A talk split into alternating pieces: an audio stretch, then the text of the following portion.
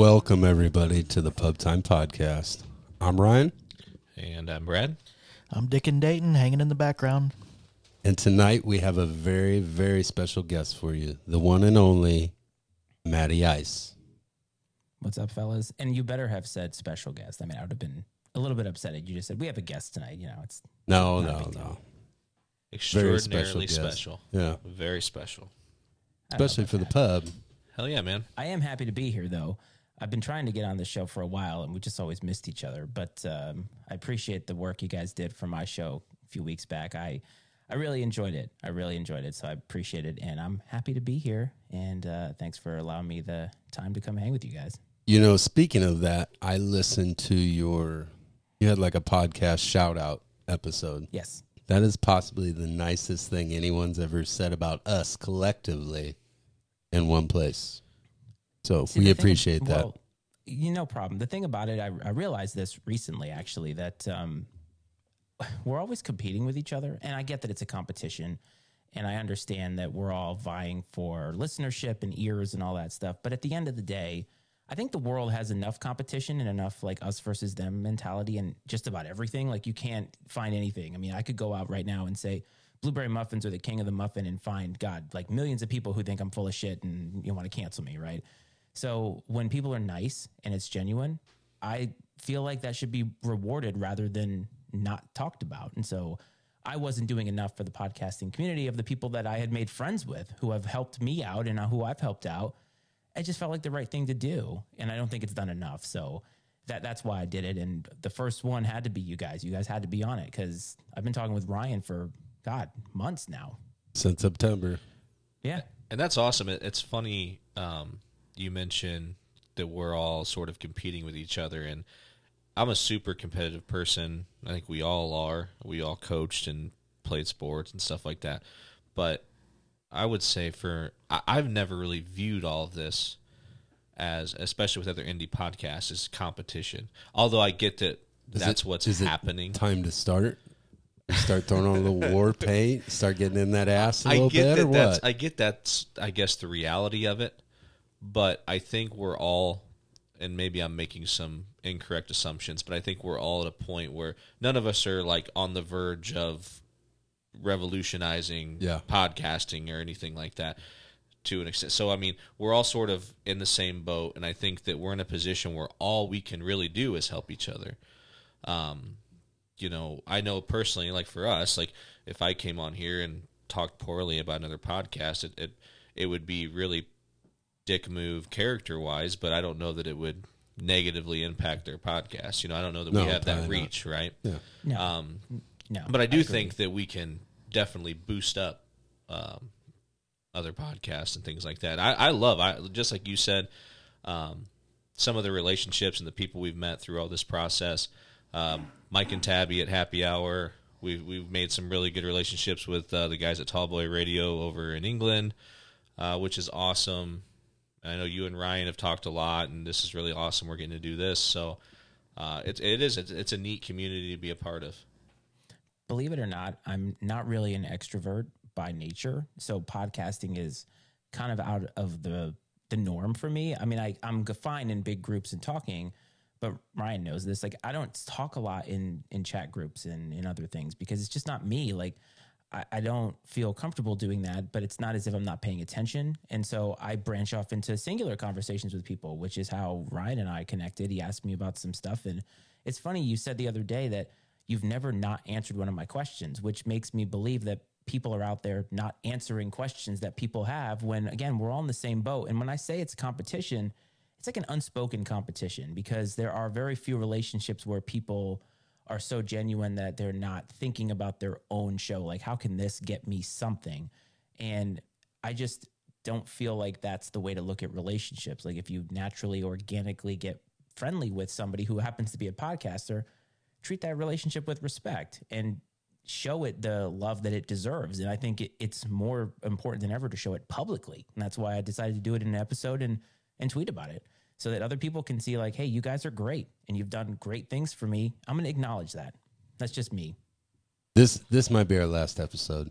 We'll just stop right here. Like I said, this is this will be the nicest thing that's ever said. We'll just Hey guys, been fun. 51 episodes. See you later. You want me to? You want me to go on a expletive laden laden tirade so that you can edit the other part out and just put that tirade in there, and you can be like, "See, this is what I'm talking about." No, save that for the end. That's how we end the show every time. So So I am I am curious. 'cause I listened uh, to the indie podcast uh, shout out episode, and I do. It's funny because you kind of described us as an acquired taste, which we have said amongst ourselves multiple times. Like we totally realize that um, our conversations, our stories, our outlook on the world, even though we differ between the three of us, but it, it, it's it's unique.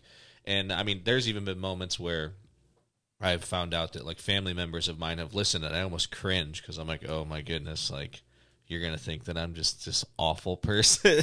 How how far have you listened? You know, right, like- like what episode did you listen to? Oh, you heard me say that. But I am kind of curious, like of of your take and like where um, you you said there's certain things you're more interested in than others. Um, I wondered if you'd be willing to go into a little more detail on that. You mean like in your show specifically, Yeah. or just stuff that? So I think for me, like I can't think of specific episodes necessarily because I listen to a lot of stuff. So I try and support when I can, but if I don't get to every episode, it doesn't necessarily mean that I, I'm not interested. But the times where I generally find myself into what you guys are talking about is when the three of you seem like you're in this other place as far as your conversations go, or it's something that maybe I can relate to that maybe I wouldn't have otherwise. Like some of the stuff you all talk about, you talk, you know, I've, I've heard you guys talk about things like their coaching and stuff like that.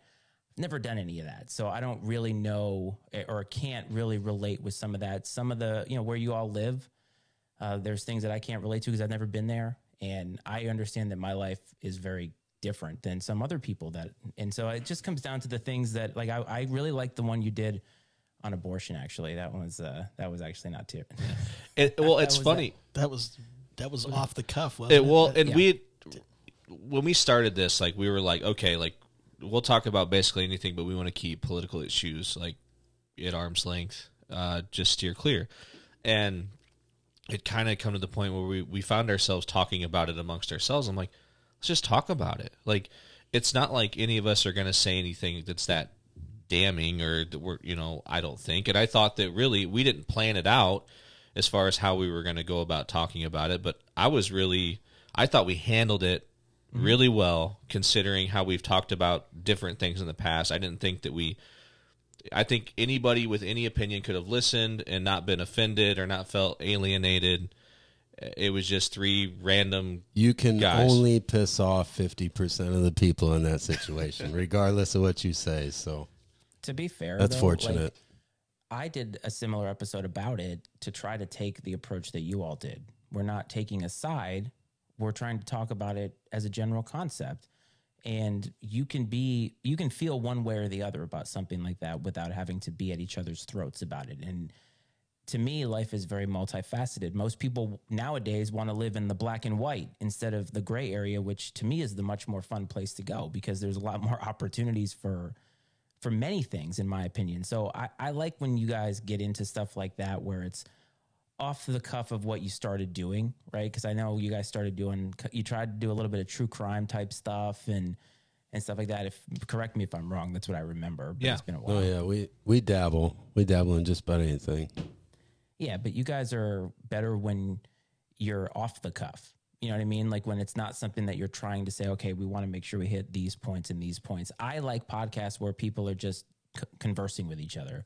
It's not that, that that podcasts that are telling a story or telling you about true crime stuff aren't interesting. It's just not my brand of it because I loved radio from a very young age and it was like sports talk radio. Yeah. So that's just people again letting it go. You're having an organic conversation about whatever comes up. And it's amazing how you can take an hour of content and say, we want to hit these four points, but you can go off on these tangents that end up being some of the best stuff you've ever done. And it's not something that you thought you were going to talk about. I like stuff like that. Like when I was on with Mike and Tabby a few weeks ago, excuse me, we talked Stranger Things, but we also talked about other stuff too. And I'm sad it didn't make the cut because we talked about like how Tabby was homeschooled and stuff like that. And those are much more fun to me. Like when you're when you're off and you're learning about somebody. So Yeah, you're guess I being like real. you guys because I learned something about you guys. For sure. It's almost like uh, if you were going to be sitting in the back seat of a car on a road trip, like what conversation happening between the people in the front seat would you be interested in Yeah. listening to, right? And if and that's a good point. Like honestly, if if I was sitting in the back seat of a car and the people in the front seat were talking about John Wayne Gacy, I don't know how engaged in that conversation I would be. Probably, how you know, I mean, or right. Where's this car going? I don't know. Uh, This duct tape seems out of place now. Why is the driver dressed like a clown? I do think I would agree with that. I do think that we are sort of at our best when we are debating a little bit issues, you know. Uh, to some I'll tell you why I like you guys so much. It's because you're real people. You're genuine people. You're not afraid to be who you are on the airwaves or off the airwaves. I get the sense that the people you are when the mics turn on are the same people that you are when the mics turn off. And those are the people that I like the most. I don't actually care if you are aligned with me politically or anything else. If you show me who you are, I appreciate that so much more than how much we actually have in common. Does Well, that make sense? and the reality of that is we aren't necessarily politically uh, aligned the same in, in all cases, but we still hang out on such a regular basis and we tolerate each other. Well, and that's just it. And That- I don't mean tolerate. We're I a mean mic- that in a He said facetious term. tolerate. we are a we are a microcosm, right, of what the world should really be like. Is just because you may disagree on certain things, it doesn't mean that you're wrong or that I'm right or I'm wrong or you're right. Or you know, in the case of abortion, just because you disagree with it or you have a certain position doesn't mean that Right. it should We- be illegal. Last couple Like, weeks we've yeah. said it. Your opinion should matter to you. Yeah, Nobody I mean, else. whatever you believe, just because you don't think something is right or acceptable because of your beliefs, doesn't mean that that thing should be illegal or criminal in whatever way. For everybody else. Right. Yeah. And and that's what we're dealing with a lot of now from all angles is well, if you don't agree with what I'm saying, you shouldn't be allowed to say that and you should be silenced. And that's not the way to do business. That's not a recipe for success and I don't know. Very, very unfortunate situation we're in. I would just rather people be who they are and not try to be a a, a checklist of whatever whatever their beliefs are. And you see that a lot. And maybe this is going to get me in trouble, but I just feel like I don't people ask me too like, "Well, what are you? What side do you align with?" And I'm like, "I don't. I actually align in the middle because it depends on what you ask me about." something like abortion, I don't have to be for or against it to allow it to be safe somewhere. Like if my neighbor gets an abortion, I don't actually I will I pass no judgment. So I don't have as much of a strong opinion on something like that. But let's say something that might generally affect me a little bit more, I might. But again, many times I look at instances and, and situations and I make a a, a logical and reason based decision on how I feel about it. And a lot of times it comes with where you grew up and how you grew up and what you were exposed to. Let's take race, for instance, and we don't have to, to belabor this too much, but like I mm-hmm. grew up not seeing race. And it wasn't until recently that I realized that that was actually not a great thing to be able to say that out loud. That it's important to see that people are different and recognize how people are different. And what we have forgotten is that this country was founded on people being different. It was called a melting pot, but it was something that we love to talk about. The, the United States of America was we, we were a melting pot of people and that was the greatest thing and now all of a sudden we focus way too much on how we're different instead of trying to come together and i just don't see a need to to further that in something as small as the podcasting community so that's my my rant on Yeah. i love you guys Little do you know, these two guys over here, huge fans of Division. that is absolutely Huge- not true at fan. all. That is That's absolutely not say. true at huge all. Huge fans. if we're talking about the ubisoft game the division i'm i'm all for it but if we're talking about real division then uh, No, I'm not we are it. not talking about real division. You gotta watch. Unless them. we're talking about math, then different story. Let's talk about the NCAA division. What do you think about that? Yeah. So, um, five for five. We're gonna, and I guess we're gonna do a little differently. Oh yeah, we're. I'm stealing this. I'm stealing this. I was lucky enough to have a little episode with Ryan Leskis last week from the Which I heard. Pain It was good Productions, and we're gonna steal his fat bag of six idea. So five for five tonight. We are drafting five best college sports traditions. and I love th- these are. I mean, this is merging two things that I I really love together. I love traditions of any kind. I'm a sucker for tradition, um, and then I think that college sports is sort of the the sweet spot of sports. And I get that like the NIL thing is changing changing it a little bit, but like the way I've always seen college sports, it's the highest skilled amateur athlete. Right. I thought that getting, was the Olympics. you're getting well, you're getting the highest level of skill without them being a professional, being paid and yeah, sure, we could argue whatever, were they being paid? Was Reggie Bush being paid at USC, blah, blah, blah, blah, blah. But in theory, it's you know high, I love high school sports, but like I said, college is is the elite, the elite of the elite, and they're not pros, and they're still playing, and it's for the love of the game per se, and then you add all the tradition and stuff into it. I'm a big fan of that. All right, Iceman, you're the guest. You get first pick. I mean, it's it's super obvious if you know where I came from, but it's going to be Enter Sandman, Virginia Tech. Uh, I lived it. I lived that for five years, and I will say this: when I grew up in Rhode Island, college sports really weren't a thing. So I wasn't as attuned to college sports. And when I decided to go to Tech, it wasn't because they had a football team. It was because I wanted to be, or thought at the time, I wanted to be an engineer. And so I went there, and football just was kind of a nice I guess it was a gravy on top of it. Like, oh, that'll be cool. I'll get to go to those. I was a year after Michael Vick left, so I didn't get to see the Michael Vick years, unfortunately. But it was in what I consider a, still a heyday because Virginia Tech was still good back then, like perennially in the top 15 all the time. But the first time I ever did Enter Sandman and experienced it, now Metallica is my favorite band. So going into this, that was obviously amazing. And it was something that just changed the way I viewed camaraderie.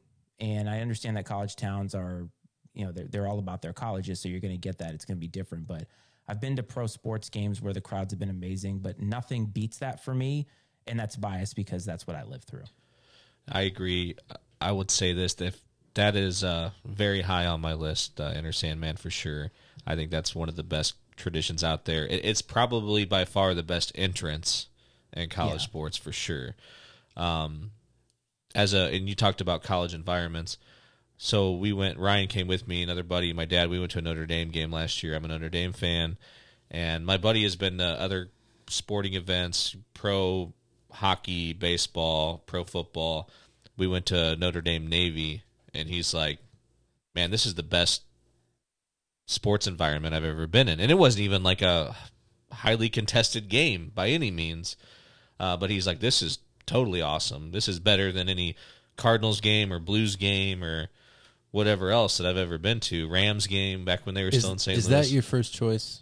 Where are you What? going? What, No. What's your choice? What's my? We're okay. drafting. So here. I'm It's next. Okay, so this would have been the number one on my five for five list, and that is the Wave at Iowa. you're an asshole. Um, and the reason, the reason, and I know it's not a well entrenched tradition because it just started a couple years ago, but the reason I think that it is the best tradition is because it's the only one that everyone participates in. The home team, the away team, the referees. I mean, it, it's it's a few moments in time where everybody in that stadium has the same exact thing on their mind Right, for the same, same reason. Yeah. And for those of you who don't know what that is, um, Kinnick Stadium at the University of Iowa is literally right next to a children's hospital that's on the campus. And at the end of the first quarter, they stop the game. They play the song uh, "Wave on Wave" by I think it's Pat Green, and everybody turns and waves at the children's hospital. And they, they got you know they're all in the windows and stuff and everything else. And it's it's hard to watch that happen in real time and not get a little emotional about it. So, like I said, it's one of those things that everybody's on the same page for those brief few minutes, and that's why I think it's the best one. All right, my first one coming off the board, and we talked about this the other night, and it was creepy. I know Facebook listens, but YouTube might as well.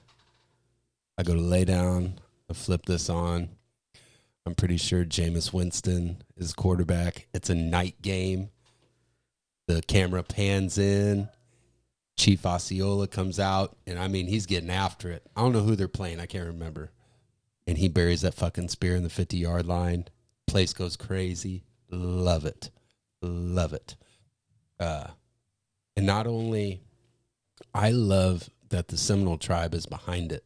You know, Right. you that's how you, you know, history. I love history. Huge fan, and that's how you keep it around. You know what I mean? Yeah, I agree with that. And like You my can't. Some things you can't just bury and push away. We Well- we did that a lot. Well, and that's that's a lot of it is people, is so. and I don't have all the facts, but in a lot of these cases, at least in my opinion, it's not the people who are being represented or offended, I guess, misrepresented. Yeah. that have a problem with it. It's usually someone who's completely unaffiliated with whatever group it is that's being offended on their behalf. Um, which is why it's so unique and cool that the How long before the Catholics are offended the- by the- Notre Dame? that the Seminole tribe Or is vice so versa. supportive. when will that go through? I, I have no Hopefully answer. tomorrow. I have no answer a, for you. as a recovering Catholic, they're offended a lot. Good man. Yeah. All right, Iceman, you're up. No, I'm not.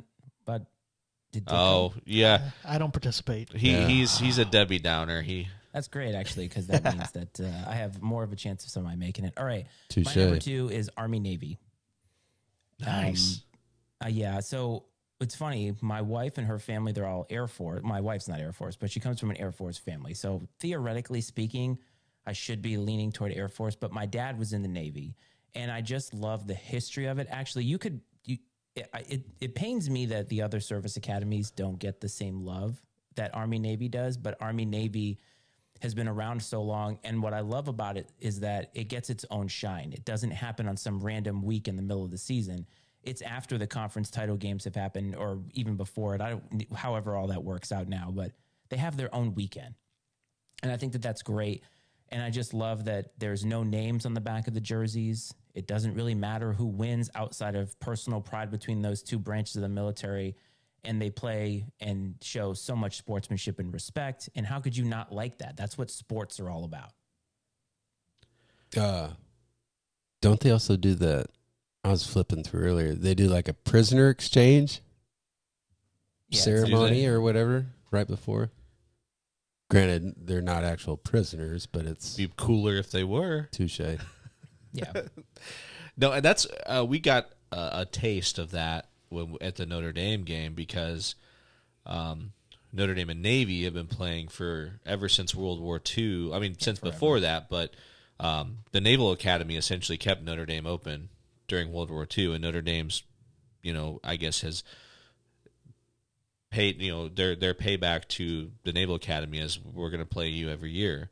Uh, one, I mean, the exposure of playing Notre Dame, and then obviously when Notre Dame goes, um, they, I don't know that they play in Annapolis very often. They usually play in the Raven Stadium in Baltimore when they do that.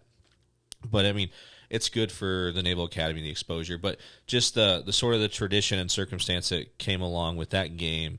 Um, you know, the cadets that were there, all the patriotic stuff that happened before the game, and all that stuff. I mean, that was really neat to see, and just kind of the common respect. And I can only imagine it's even it's multiplied when armies involved for obvious reasons Yeah. but that was neat. So, um, so my pick going here for the second round is going to be uh, jump around at Wisconsin uh, before the fourth quarter. House of Pain, I love jump around, and Pain. Everlast. they all where you at? Yep. everybody. I think they get their keys out, shaking their keys, jump up and down. Um, I mean, I've heard you can physically feel the place shaking when this happens. Uh, it, it'd be cool to go there and experience that sometime. So that's definitely my number two. I sense a road trip between the, the two of us or the three of us. Let's go, Yeah. I'm let's down. do What's it. that? Wisconsin? Madison. I've heard Madison's a check it out. great city. I No, I hate think we need Wisconsin. to hit all of these. But I think we need to see all these in person so we can live this episode out. I would love that. That's like one of my like bucket list things is to go to experience all these different traditions. tailgates, tailgates. I'm down. At Notre Dame, they looked amazing. The golf course was cool, but get over to that parking lot. Yeah. they're getting after Yeah, it. hardcore. Yeah. That's where I need to be. All right, so my number two, we're going back, and that's Big Butter Jesus, touchdown Jesus. That was cool, man. I Yeah. love seeing that. That surprises me, man. I'm surprised. I by loved that. it. I Yeah. thought that part was cool. If if you want like old school, Because I imagine most college campuses you go to now, they're industrial and brand new. And Notre Dame had, I, I felt like Rudy walking around that place. You Yeah. know, I feel like it probably hasn't changed That's since then. So, that's why I think that I I tell anybody that'll listen, I'm like, you have to go if you, if you have an opportunity, you have to go to Notre Dame. You have to go to the campus. I'm not Catholic, but like I said, I saw Rudy and I was in hook, line, and sinker uh, from that day forward. And I think the moment you step foot on that campus, like in, like I said, if you've seen Rudy and you you're a sucker for that kind of thing, the second you step on campus, you're just immersed in it. And especially if you go, you know, a little later in the year, closer to the fall, the leaves are turning a little bit, Oh, yeah, that type yeah, of yeah. thing. I mean, it it's a special experience, absolutely. So I, I got something uh, to add to that. You talked about campuses looking industrial and, and new. Virginia Tech actually, a certain percentage of their buildings has to be made with this certain stone. There's a quarry that's off campus and they, they call it Hokie Stone, but almost all the buildings have this look to them where they're all made of this stone, except for some of the ones like that were built probably before they decided that this was going to be it. So if you look up Burruss Hall, it has that look to it and it's made of all that stone.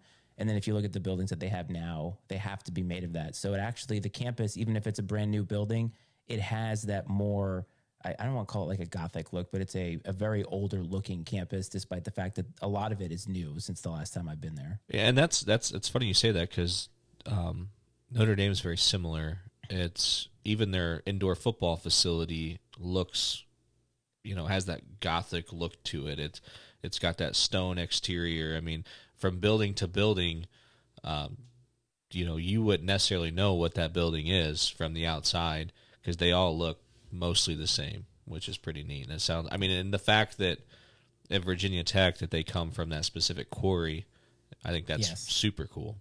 That we used to jump off of the cliffs into the water. That that was like a thing that everybody did. That it was like a rite of passage. Like, oh, have you gone to the quarry? Yeah, everybody does that. All right, so Am I up? you're up, round three. All right, I'm taking the 12th man at Texas A&M. That's a good one. Yeah, so this is also based off of personal experience. When I was a sophomore, we and a junior, we had a home and home series with them. And when I met some of their fans, super super nice fans, and actually A and M and Virginia Tech share a lot of similarities, and they are, I think, one of only two, the only two schools that have a legitimate like ROTC at, on campus in which they are going into the military afterwards. Like um, the Corps Cadets, like I knew people who were there, and we share a lot of similarities how we were created, being an agricultural school at first, like that's how tech was made, and and all that. So, and I love their, I love anything that gets the crowd involved. That's going to be a huge theme for mine because. Again, it's part of the experience. Like you go there and you're there with all these people that share your colors, and for that short moment in time, you're you're all in it for the same reasons and you can have your differences and go on your merry way afterward but i love the the 12th man and i just think it's a it's a wonderful tradition and also how they get their corps cadets involved very similar to how tech does it so i'm a little biased in that regard No, that's super cool. Another thing I think that's really unique about A and M is they do the yell practice. Right? Is it like midnight the night before the game and everything? And that's I've seen videos on YouTube, and that's super unique and how they go about doing that. Um, no, I think that's awesome. So my number three, this is the only one on my list that I've participated in personally. Um, I had a buddy that went to West Virginia University, and so I got to participate in the singing of country roads after a West. It was actually a West Virginia and Marshall game, which, granted, they were rivals, but not much of a rivalry. In, I mean, anymore. Uh, they're just in-state rivals, but that was the you know Pat White quarterback, Steve Slaton running back, Owen Schmidt, all those guys. Uh, but yeah, being the whole country roads thing at the end of that game was cool. That, that was a super cool place to go to. I mean, Morgantown, Boone, Boone County. Morgantown, West Virginia is basically a blip in the middle of the mountains, and uh, West Virginia football is everything. Just like a lot, you know, I'm sure in Blacksburg, Virginia, Tech football is everything, right? And so it was super unique to go to that and have that experience. And like you said, for those few hours, you know, everybody there was a West Virginia fan, and anybody that was wearing a green Marshall shirt got ridiculed unmercifully.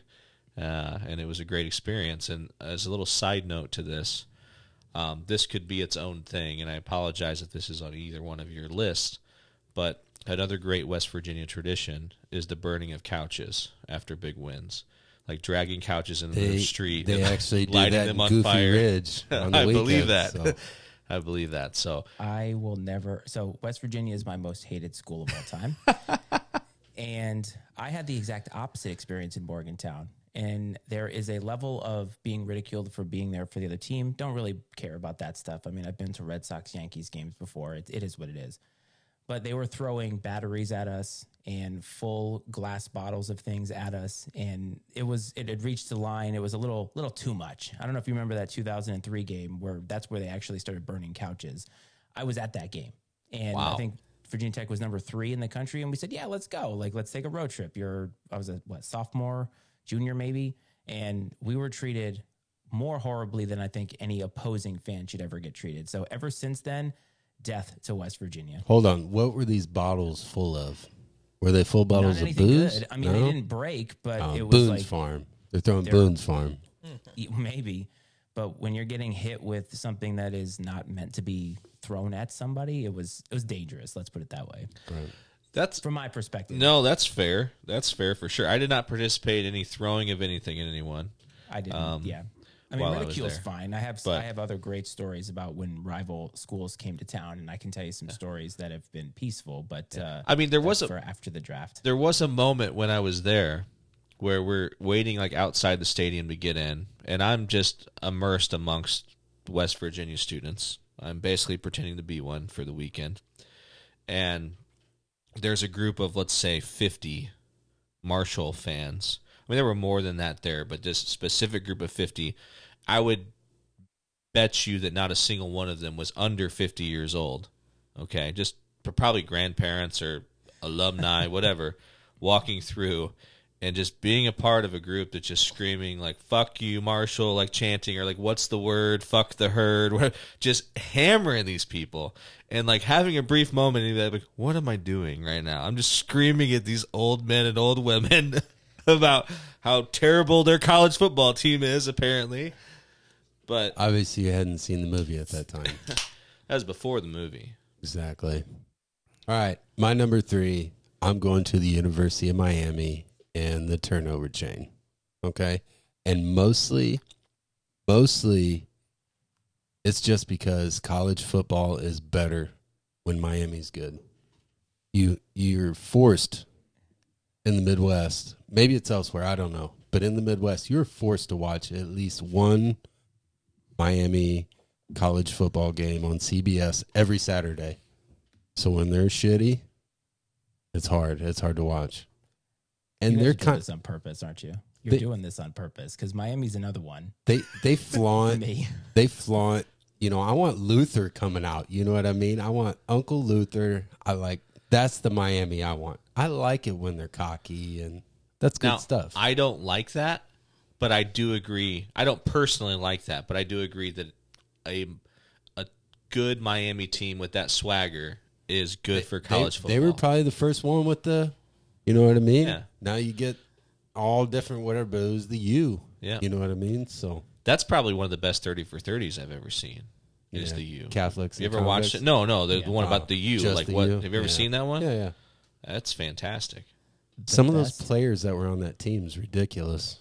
so I actually got to see the 2001 Miami team play live because they came to, to to Blacksburg that year, and that was the year they were. I mean, 2000 and 2001, they were just ripping everybody. You look at that roster, Hall of Famers all over the place, and Hall of Famers that are their backups on that team.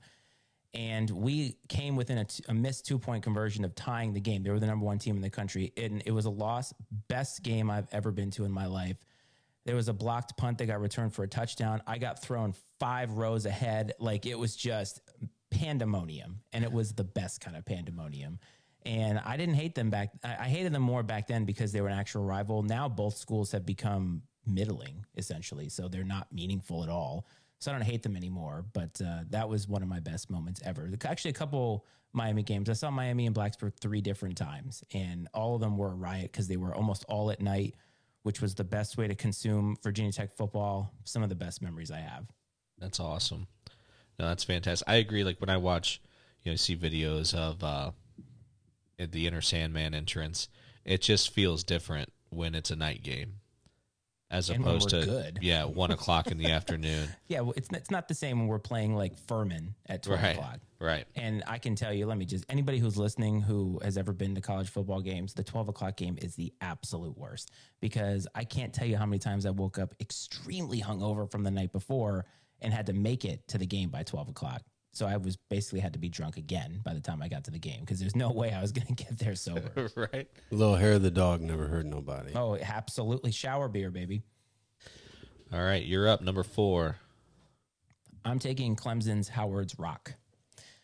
And again, very student laden because the team comes through the student section on that hill at the stadium. And I just think that that's really, really cool. It's a unique experience. Like even Enter Sandman, we get to participate in it, but we're not actively with the players. We don't run through the tunnel with them. So for the players to come basically through a human tunnel that is created by the students, I think that that's really, really cool. Nope, that's a good one too. I'm gonna go with. Uh, uh, we talk about fan participation. I'm gonna go with Rocky Top, at Tennessee. The singing of Rocky Top big after a touchdown. Uh, that's a good one. Um, I'm, I'm a big. I love music too. So anytime you're incorporating a song, everybody's singing. It. I'm a big fan. So Is is there a college football team that sings "Sweet Caroline" out there? Is you that know Stanford? what? Somebody does. I think it's I think. They could. I think that there's someone who. I feel like there's someone who does. I know the be the, the Red list. Sox sing That should it. be on your list. Um, it wouldn't surprise me now though if there's someone who. I'll have to look it up.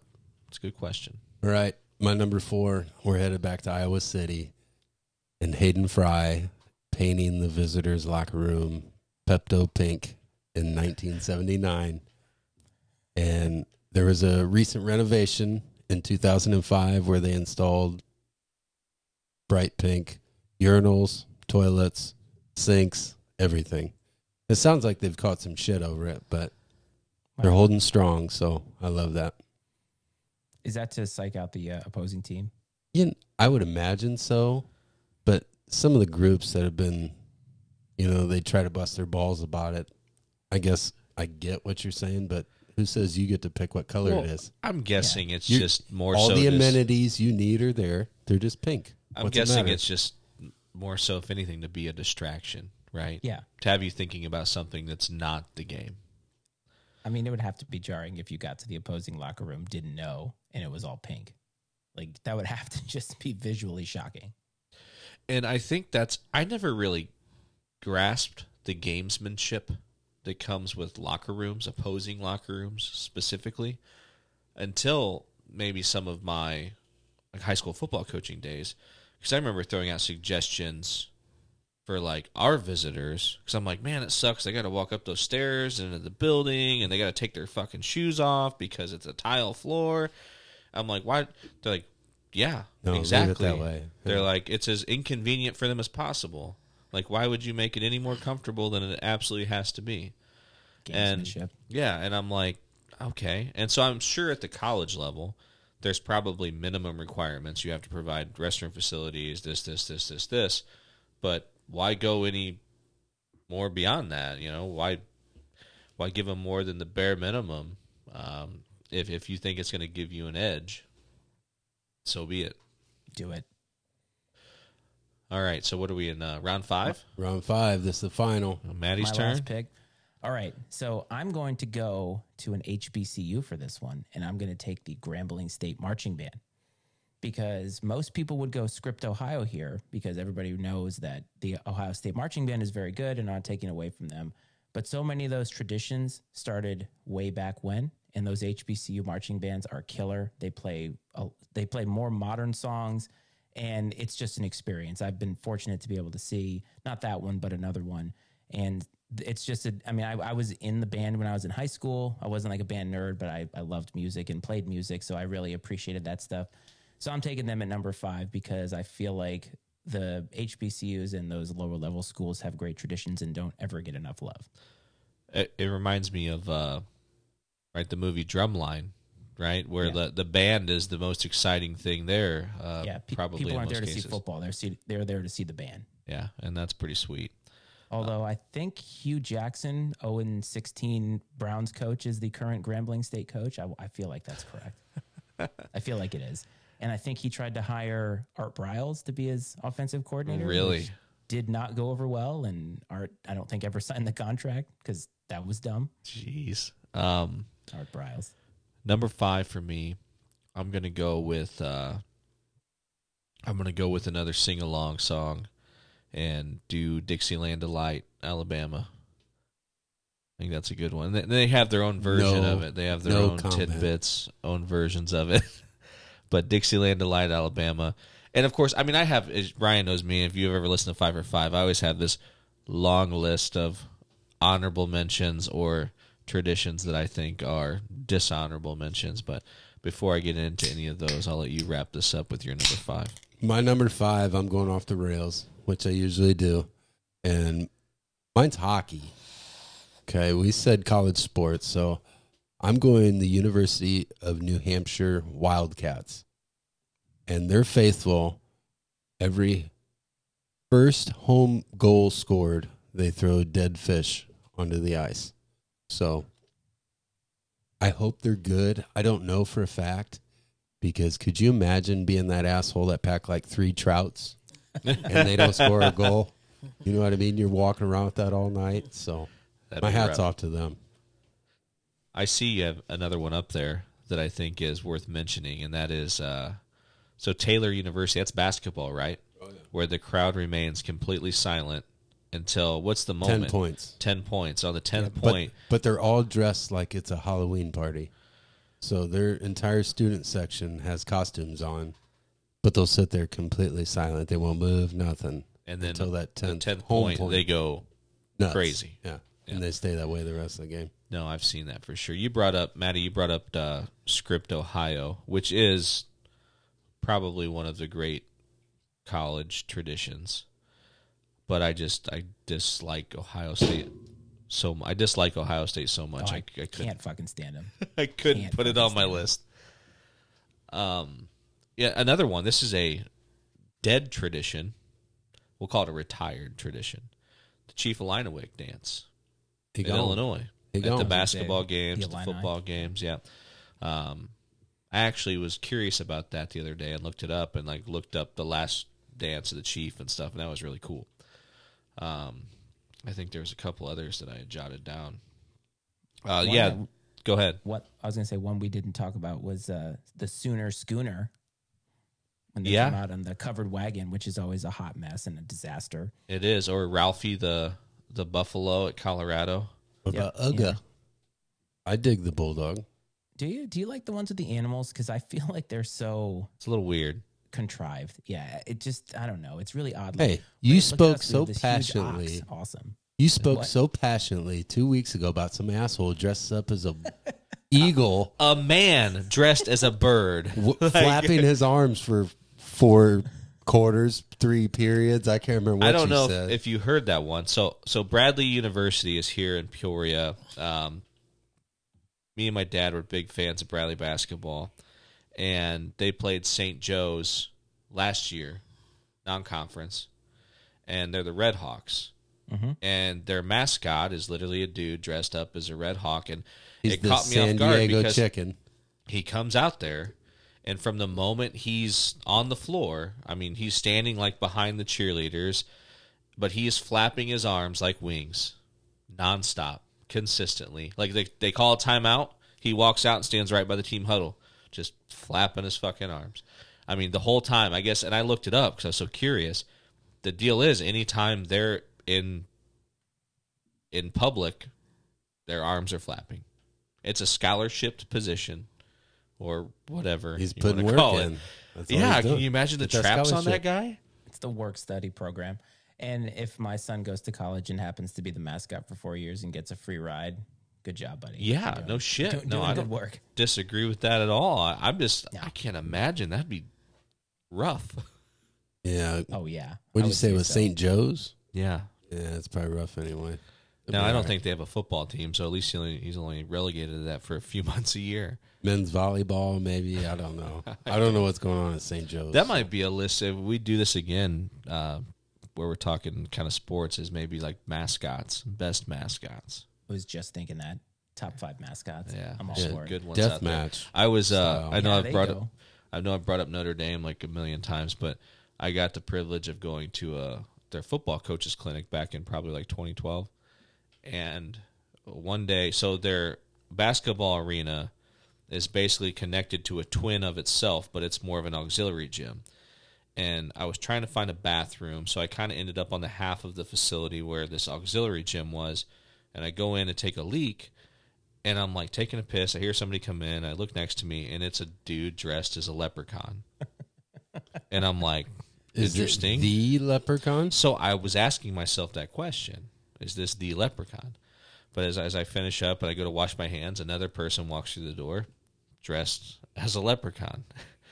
And I walk out the door and walk past another person dressed as a leprechaun. Well, it turns out they were having mascot tryouts uh, at this time. So yeah, like three leprechauns within five minutes. I was like, How did you measure up? uh, they were all very short in stature, Okay, good. much like yourself. Thank you. Like jockeys or somewhere in between. Uh, somewhere in between, probably somewhere in between a jockey and Ryan. Okay, I love it. Probably got big peckers on all of them. What? Only one of them though had like legit red hair. Oh, he probably so the rest were fake. Yeah, you'd have to. I mean, Don't What? worry. As an Irish person, I won't think of that as cultural appropriation. It's truthful. I'm good. I'm good. ginger power. Yeah. so another one that I actually like, even though I hate the school with a passion, is how close the student section is in Cameron Indoor Stadium for Duke Yeah. basketball. It's just For the unique, crazies? That's all. Yeah, it's it's not. I wouldn't consider that a tradition necessarily, but because it's such an old stadium or an old arena, and even where the announcers have to sit super high up in this super cramped uh, booth. I just love how unique it is because now even all these colleges are building larger and larger arenas, and so the fans are getting further and further away. For Duke basketball and all the opponents to have to be that close to the student section, which those are the people who should be the closest, by the way, are the people that are attending the school. I think it's a really unique thing, but I, I hate Duke with a passion. Yeah, I I think that's a really cool thing, and um, I do think. So speaking about stadiums, I do think that there's sort of been um, a shift in how they're going about, you know, designing these stadiums. I think you saw, you know, throughout the '90s, it was everything was bigger and better, bigger and better, bigger and better, and now with streaming and everything else where it's not hard to find a game like if you want to find a game you can find it and watch it on tv somehow so i think you're now start, starting to see or you're going to see it especially in baseball a trend towards slightly smaller stadiums than these mega stadiums and like you're not going to see a team like the the twins playing in the um, Metrodome. You know, you're not going to see that sort of thing anymore. They're they're going to be smaller, a little bit more intimate uh, settings because you're not going to sell you know 60, 70,000 tickets to a baseball game. You're going to struggle to how sell cool would have been to see 35,000. Kirby Puckett back in the day. I mean, cool. Oh yeah, Mm-hmm. But- I mean, that stadium had the trash bags in right field. You couldn't mimic that experience. Kirby- Like, that was just Right. Kirby Puckett is like a dollar store Tony Gwynn, and I love it. But you love know, you know, he went to about it. Bradley, right? Yeah, I do. Yeah. Huge fan. So, oh, okay. We've hit my wheelhouse in baseball. Um, Tony Gwynn is such an outlier in sports in general that, like, Kirby Puckett, I mean, you say a dollar store, I guess that's fine, but like, the Tony Gwynn statistics that you can pull out of your ass that are so hilarious today, the way that the game has shifted. I think it was a couple years ago where I think it was a seven game series between what were the former Indians and the Yankees. And they struck out more times in those seven games than Tony Gwynn did in like all but one year of his career, like combined. So he played like 20 years. Yeah, I it's mean, ridiculous. it's ridiculous. It's absolutely ridiculous. Yeah, well, because it's shifted to basically strikeout or home run, right? I mean, that's the name of the game right now. That's and it- another show entirely. I, Yeah. You want to hear a rant on my end because uh, baseball used to be my favorite sport, and now I feel like it, it is fleeting in terms of new viewership because of this new paradigm. And they're like, well, let's have pitch clocks and do all these things. And it's like, until batters start to change their approach, and the only way that's going to happen is if owners start paying for other things other than strikeouts or home runs. This is what you're going to see. You're going to see four and a half hour World Series games. And if you don't have a dog in the race, it's a really difficult ask to ask somebody to tune into all that. I agree. Absolutely agree. I mean, yeah, the the day of like now it's so unique if a team plays small ball that they make a big deal out of it, right? Well, this team they bunt and steal bases, you know, like it's some anomaly. And I miss the Greg Maddux 89 pitch hour and 27 minute complete game. yeah, I remember seeing a a quote from him where he's like um, talks about people. Uh, oh, I don't know. He's like, hey, I'll tell you exactly what I'm throwing. He's like, you know, it's an eighty what eighty seven mile an hour cutter, and you won't even swing at it or whatever. Like, yeah, I mean, just that the sort of craftsmanship that came with pitching and things like that back in the day. That now it's just about who throws hard, Yes. who can throw the hardest for the longest. is the Speaking of game the longest, Paul Baco. But we're gonna have to take a quick break, and we'll be right back with the Iceman, Matty Ice.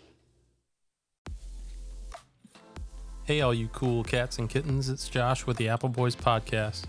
My friends Corey, Rob, and Jimmy used to meet up with me after we all got off work on Saturday nights at our local Applebee's to hang out, drink Miller Lite pitchers, and swap stories. We talk about our days at work, stories about our families or our childhoods, funny things we saw on the internet, sports, current events, and whatever else came up. Sometimes serious, often irreverent, definitely not safe for work, and almost always hilarious we decided to start recording our conversations and sharing them with the world. Since Saturdays are for the boys and we hung out at Applebee's, the name Apple Boys Podcast made a lot of sense. Come hang out with us at the virtual bar and join our community. Visit us at www.appleboys.us or search for the Apple Boys Podcast on your favorite podcast platform. Happy tonight! Welcome back, everybody. It's the boys from Illinois, the Pub Time Podcast with the one and only Matty Ice. So, give us a little uh, insight into what you do, why you do it, what it's all about. Well, when I was in high school, I wanted to be in radio. I used to fall asleep watching ESPN, uh, excuse me, watching, listening to ESPN radio on my alarm clock. Now, you guys are all probably old enough to remember, like, you had a clock radio that actually woke you up in the morning, not your phone. And you could put a sleep timer on and it would actually stop playing. So I used to listen to late night ESPN, and it was Bob Valvano, who was Jim Valvano's brother. And there was just something about it where it was late night, he would talk, and it was soothing. I liked the spoken word. Uh, in my personal life, in my job, I do a lot of public speaking. I've been doing public speaking for years, and the pandemic afforded me the ability to make my dream come true and be in radio. Everybody else had the same dream at the same time for the pandemic, but once we get into 2021, I really figured out that I could make it something larger. And so I logged a lot of mic time in 2021. At one point, I had four shows that I was either hosting or co hosting by myself. And I started the Matty S Media Network. We have added a bunch of podcasts to it. And now I've consolidated it to where I have one show, Drip, Trip, and Spill, is my weekly show that I put on. And I dabble here and there in other areas. Uh, Ryan got me to bring back my sports show, which at one point was on internet radio on the Block 105 radio, which my current Trip Trip, Spill is on there every week. I'm proud of the audience that I've built there. It's not the same as podcasting. It's a little different. Like you're not asking them to like and subscribe. You're tuning in at 8 a.m. every Friday to hear Matty Ice talk. It's pre-recorded. It's not live, but to see the growth of where I started my first month, having like 800 listeners to now almost 4,000, uh, it's humbling. You know, I really, really like that stuff. And I like content creation. I like the ability to be able to make people laugh or connect with somebody. And podcasting is a great way to do it. I've grown a lot. I started on a laptop with a cheap mic, and now I have basically a studio here for the most part. It's like a makeshift studio and made a lot of friends. And I'm just looking to continue to do that, add more shows to the network, build a community. It's not really about making money, it's about adding voices, uh, lifestyles, opinions to the network so that we all can have a similar voice and engage and collaborate Because, like I said earlier, there's a unspoken competition that happens between podcasters sometimes, and we forget that we should be working with each other. And the more we cross promote and go on each other's shows and and lift each other up, the better off we all are. Because at some point, you're going to find somebody who says, you know, I like that guy or I like this show, and they'll hit that subscribe button like we all asked them to. I think Ryan, you said it great with with Leskis, where you're like, I don't even tell them where to find us because at this point, y'all know where to find podcasts now. Like I just say wherever you listen to your podcast, that that covers the whole thing. Right. That's what I'm about. Uh, I like just making content. I do videos. I used to do sneaker review videos, and I stopped doing those. But I used to like doing that. And people would ask me like, "Why you're not making any money?" I was like, "It's a way to learn creativity. It's a way to learn how to make videos and do different things." And um, a lot of things on the horizon for me, where I'm looking to get with some bigger guests. I actually have an interview coming up on Monday with some rapper I've never heard of. We'll see how that goes, and uh, you know stuff like that. So that's really what I'm about. And this was a rebirth for me. Uh, yeah, I, I realized that I could tap into Matty Ice, which is who I am here. It's uh, mostly who I am in my personal life, but uh, they're not. It's like I never really tapped into that. I kind of felt like I had to be this one person, and then when I get behind the mic, uh, the possibilities are endless. Absolutely. Um, if you could go back, would you do it? Is there anything that you've learned through your experience to where if you could go back and start over again, you would have done things differently? Maybe, but I think the no. So I'm a former marathon runner, and the journey is basically the reward. To be honest, a lot of people think that it's crossing the finish line, which is a great feeling. Don't get me wrong, but there is something to be said about the journey because you learn a lot through it. I mean, obviously, I started with a six year old laptop and an, a mic that I bought on Amazon, and it sounded like crap. I didn't know what I was doing. I didn't really have a voice. I don't know how to market. There's I don't know really how to do Twitter. I don't know how to do social media. It's just not my thing. I'm not a social person by nature in that kind of way. I'm not good at promoting myself either in that way. Like I, it just feels self self-aggrandizing to be like, "Hey, listen to my shit." I mean, I do it, but it feels dirty. Like I need to take a shower afterward. But Right. I don't know. I really think that everything happens for a reason, and I've learned a lot. I mean, again, going from where I started to where I am now, the friends that I've made, it all has built up to the person that I am now. To where I feel like you know, Ryan was like, "What do you want to talk about on our show?" Because we're kind of an acquired taste, and I'm like, I don't really care. I can kind of get down with anything, and that's really how I feel. Like, just have me on the show, and I'll figure it out. I mean, I didn't prepare a five list, and I had a draft for you, so that shit can happen real quick. I'll tell you what. When when you messaged me and asked if we'd be interested in doing your show, you know, doing you a favor, 30 minutes is all you needed. I was scared shitless. Why? And, and not so much, well, you talk about the time you put in, right? yeah. You've you've accumulated some sort of listenership, a following, people that there's people out there regard regardless of what you think that check in every week, want to hear what you have to say, and they're loyal to a point. You know what I mean? So I'm like, fuck. The last thing I want to do is come on this guy's show, piss off his listeners. Now they're not coming back, or they'd be like, "What the fuck? Who, who's this guy hanging out with?" You know what I mean? So for those couple of days, I'm like, "Well, fuck. What are we going to talk about?" OnlyFans. That's out. Yeah, but- Can't talk about that.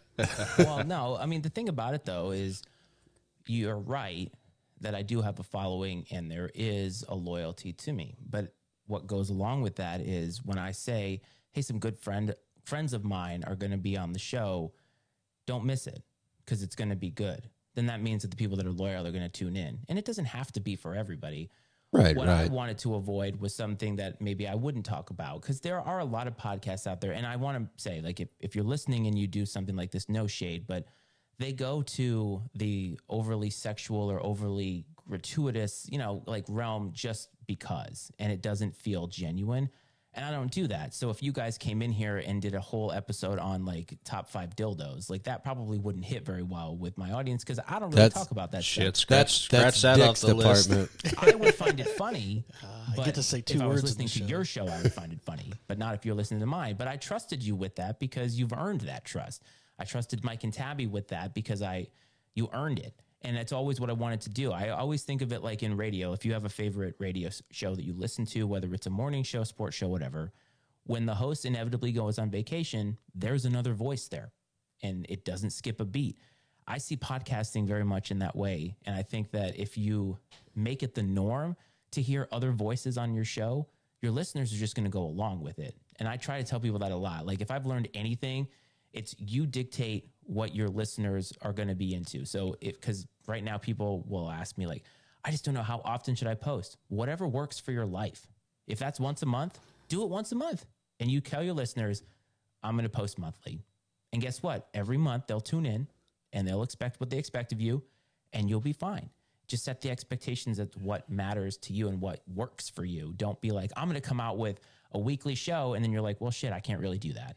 Right. It doesn't, you know, like to scale back is different than scaling up. So if I can give one piece of advice to anybody listening who wants to start a show, just be who you are. And there's many shows that I've become friends with that I'm still friends with them, but their shows are done. And I've uh, realized that they were trying to be people that they weren't. Like if you're somebody who's into sports, but you're not somebody who can talk about sports, that's okay. Just you don't have to be great at it. Don't try and feign being enthusiastic or feign having a hot take if you don't have hot takes in your normal life. It's not going to come off genuine and people are going to know immediately. So that's why I do what I do. And when I say you're getting the genuine Matty Ice experience, I call it, and I've been asked like, what does that mean? And I, the radio guy taught me that. He's like, listen, if you're going to rebrand your show, just remember they're tuning in for you. Doesn't matter what the show is called. He's like, you could call it shit on a stick. And as long as your name is attached to it, they're going to come and they're going to listen. And it's interesting since I've rebranded the show, my listenership shot up by like twice as many. So it doesn't matter what my show's called. It just matters that I'm the voice behind it. And that's what I keep banking on and I keep working hard at. Yeah. We've talked about that a lot because, you know, we have a lot of conversations about what could increase listenership, what do people want to hear and you know a lot of times, you know, I'm like, hey, I, I don't know if it matters what we talk about. I mean, obviously, it's good to have some sort of something there that kind of steers the ship throughout an episode, but people aren't listening because we're talking about X, Y, or Z. They're tuning in to hear us talk about whatever it is ultimately. Yes. Now, 100%. obviously, obviously it might that whatever the topic is might get a new listener in the door for the first time. Mm-hmm. For sure. But at that point, it's just up to us. I mean, they're either going to like it or they're not. I mean, that's just it is what it is. But they're not going to if they don't like us but they like the topic, they're not going to come back the next week no matter what the topic is. Um, I like you said, I think the fact that w- us who we are and how we go about things has way more to do with it than whatever the subject matter might be. That's just my opinion. Like I will I want to make sure I preface that properly. Like this isn't me telling you how to do it because I know better. It's more this is my experience as a listener when I take off my producer and recorder hat and I listen to a show. I have standards that I'm looking for that are my own personal standards and I noticed that my my decision creatively has been I'm going to make something that I could listen to. So when I make an episode and I try to listen back and I'm like, Matt didn't really hit with me, that's not getting done again. right? If I can't listen to my own self, then nobody else is going to want to listen to it. So I try and make content that I think I would like and I'm under the assumption that if I can stand listening to myself, that means other people can. You know what I mean? Right. Now that's a good point. I, I don't always. I mean, early on, I listened to pretty much every episode because I almost looked at it, uh, you know, from a coaching background. It's like, well, it's like you watch film. You know, you go back, you listen, you try to see where you could have done better, done differently. Uh, recently, I haven't listened as much. I'll, I'll listen to bits and pieces here and there, just to, especially if we're working on something with sound or whatever the case may be. But I, I kind of found that the more I listened, the more I would maybe overanalyze it and things like that. But I think it's it's that's a case by case basis from person to person as far as how you would uh, take that. I agree. Like I listen to it because that's me. Everything that I take on, I come in hundred percent or more.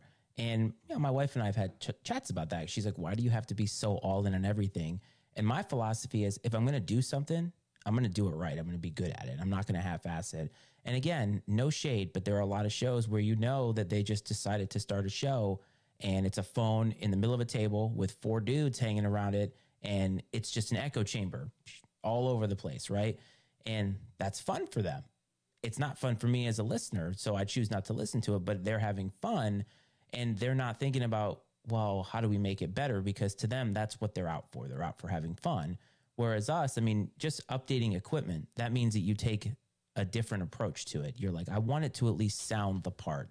And when I listen, or somebody listens to it, they're not going to say, I can barely hear these guys, so I'm not even going to bother. They can hear you. Now it's down to, do I like these guys? And if they like you, they're going to stick around. That's just my my view of it.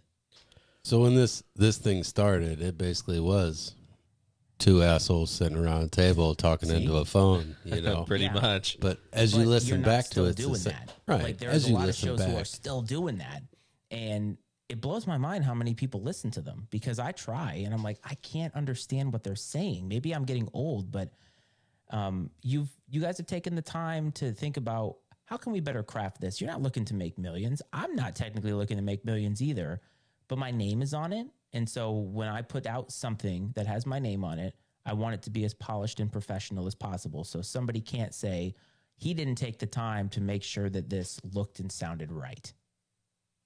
Just the way I, I do things. Like when I box, I'm not going to go out there and throw haymakers. I want to learn how to box, how to move, so that when I fight my trainer, I'm not half-assed it. I can keep up with them. Like, why would you do something if you're not going to take it seriously? And that's that's just the way I was taught and the way my mentality is. And no matter what I've done, I mean, I've got seven marathon medals sitting over here. Like I went from a 300 pound heart attack uh, survivor to seven marathons, and I didn't do that by not putting everything that I had into training. So I'm going to do that with podcasting too. That's it's funny you mentioned boxing because Dick is an amateur boxer Oh, really? himself, and He's shaking his head now. come on, Dick, It, it, it- I mean, we can set up the fight, but just play the part. probably have to be catch weight. I'll spar. I mean, anyway, I'm, so I'm I'm closer to a 300 pound heart attack survivor than I am a boxer. Let's just put it that way. you guys, you know, this is another episode, but uh, the words that were uttered to me, gosh, February 10th of 2010 were "You're lucky to be alive." So I went to sleep thinking I was having a panic attack, and I was having a heart attack, and I lived, and that was my sign. It's time to, what is it uh, in Shawshank? Time to get busy living or get busy Yeah. dying. Oh yeah, So- that's awesome. And you know, I I try to tell myself quite a bit. I'm like, you know what? Like, it shouldn't take something of that extreme for me to change my lifestyle or to get on a path towards uh, living a healthier life or so on and so forth. But it, it it's so frustrating because it is. It's like it's almost human nature to like, well, you know what? I'm gonna keep riding this ship until it just hits rock bottom, and and then I guess I'll You know I'll what? make though? a change. In, in true pub time fashion, though, I could care less if you weigh 300 pounds. The get busy living or get busy dying. Live the life you love. Right. If you're okay with it and you're okay with the body you're in and what you're doing, who cares? You know, like True. I, I, I smoked for years. Every time I go to the doctor, well, that's going to kill you. You're right. But I enjoy it. It keeps me on the level at the time. You know what I mean? It's like, Mm-hmm. do what you want to do, but be okay with it when that time comes. Yeah. You know what I mean? No, that's Kind a of- good kind point. of- I mean, Kind of make your bed. I'm glad you stopped smoking. You wouldn't have that sultry voice that you got going on now. It Thank might be a little bit more raspy. Like, Thank you. You know, I want Ryan from Pub Time to read me, uh, you know, bedtime stories at night. I That's right. we- go to sleep to this Ryan from Pub Time. horror I just say- stories. there- there's something about your voice that Green always eggs- makes me laugh because I'm green like, eggs he's and ham. either flatlining, like, because sometimes you are so straight with your voice, and I'm just like, how does he do that? Like, I can't do it. I have, I have inflections to my voice like crazy, and I can't stop it. I don't know. Born this way. anyway, uh, I'm sorry to take up so much time talking about myself. It's not. Uh, No, that's my what we wanted. but, This is uh, about the you know, Iceman. yeah, but- but, if you want to see what we're doing, mattyicemedia.com is the website. And if you want to listen to shows, they're all there. I'm not going to tell you how to find them. Uh, I'm I'm all over the place. I just like what I do, and I'm just going to keep doing it. No, that's awesome, man. And, and the fact that you've gotten to the point where you are with having your own media group and other podcasts on board and have grown it. And, and that's just a testament to you. And like you said, how serious you've decided to take it. You're all in. And it shows. I mean, it, it shows in uh, the quality of your shows, your content, everything. So um, kudos to you. Well, I appreciate that. And let's get to this hotline. You ready to do it? Yeah, we Yeah, I, I need to fucking hear it. I can't. I cannot leave this and go Just- down to a toddler just- without hearing the just the like the. Jeffersons. The pub time is we're moving on up. Okay, we have a new pub time hotline. We had our first caller, and I figured it was time to. Yeah, we got to we got to take bit. the lid Yeah. off this thing. Yeah. So, and just so you all know, the Pub Time Hotline, you can call and leave your own message. One three zero nine two seven three eleven ninety, Only the drunkest will make the show. and we have a message. Terrence in Seattle, right? I believe so. Yeah. All right, Terrence. Let's hear what you have to say. Hey guys, this is Terrence from Seattle. I'm on my way to work, and I just wanted to tell you I'm a long time caller, first time listener, and I just absolutely love the show. Um, I want get the fuck out of the road. Anyway, sorry. Um, yeah. So I wanted to tell you guys that when I used to listen, I I, I listened to your show. Oh, it's the first run episode, but then I go back at night and then I listen to the show as I'm going to sleep. And the reason I do that is because it reminds me of train night when I stayed with my mom. And what ended up happening, it was really funny. It was just a really good time. So I would go to sleep in my room, but my mom would always break out her train set. And then my friends Kyle and Randy, and fuck you, asshole! oh my god. Ah, jeez, these drivers. Anyway, um, and then uh, and uh, James would come over and they'd play trains all night, and I could hear how much fun they were having, and it was just a really, it was just a really good feeling for when I cuddle up in bed. So anyway, um, toodle, toots magoots, have a great day. Talk to you later.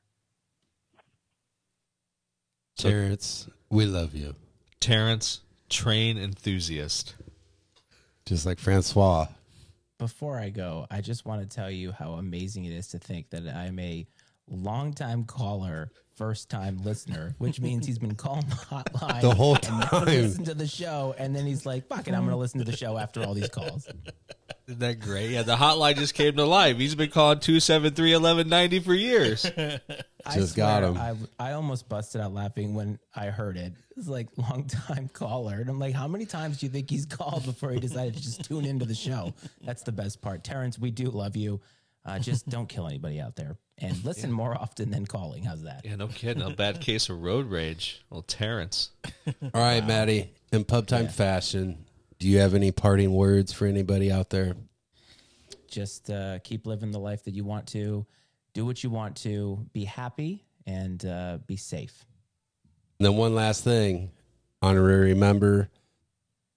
Most shows we get rid of one person. Is there anybody out there in this world right now that you would like to get rid of? That I'd like to get Urban Meyer. Urban Meyer. Urban Meyer. Love right. it. College kickoff. Herb's mm-hmm. gone. Fucking guy. Yeah, he's All right. definitely on the list. Thanks. Beers up, boys. Here's to those that wish us well. All the rest can go to hell. Fuck you, Urban Meyer. need none. Everybody in the club getting tipsy. Everybody in the club getting tipsy. Everybody in the club getting the song. Everybody in the club getting tipsy. Everybody is the club getting the. Everybody in the club getting tipsy.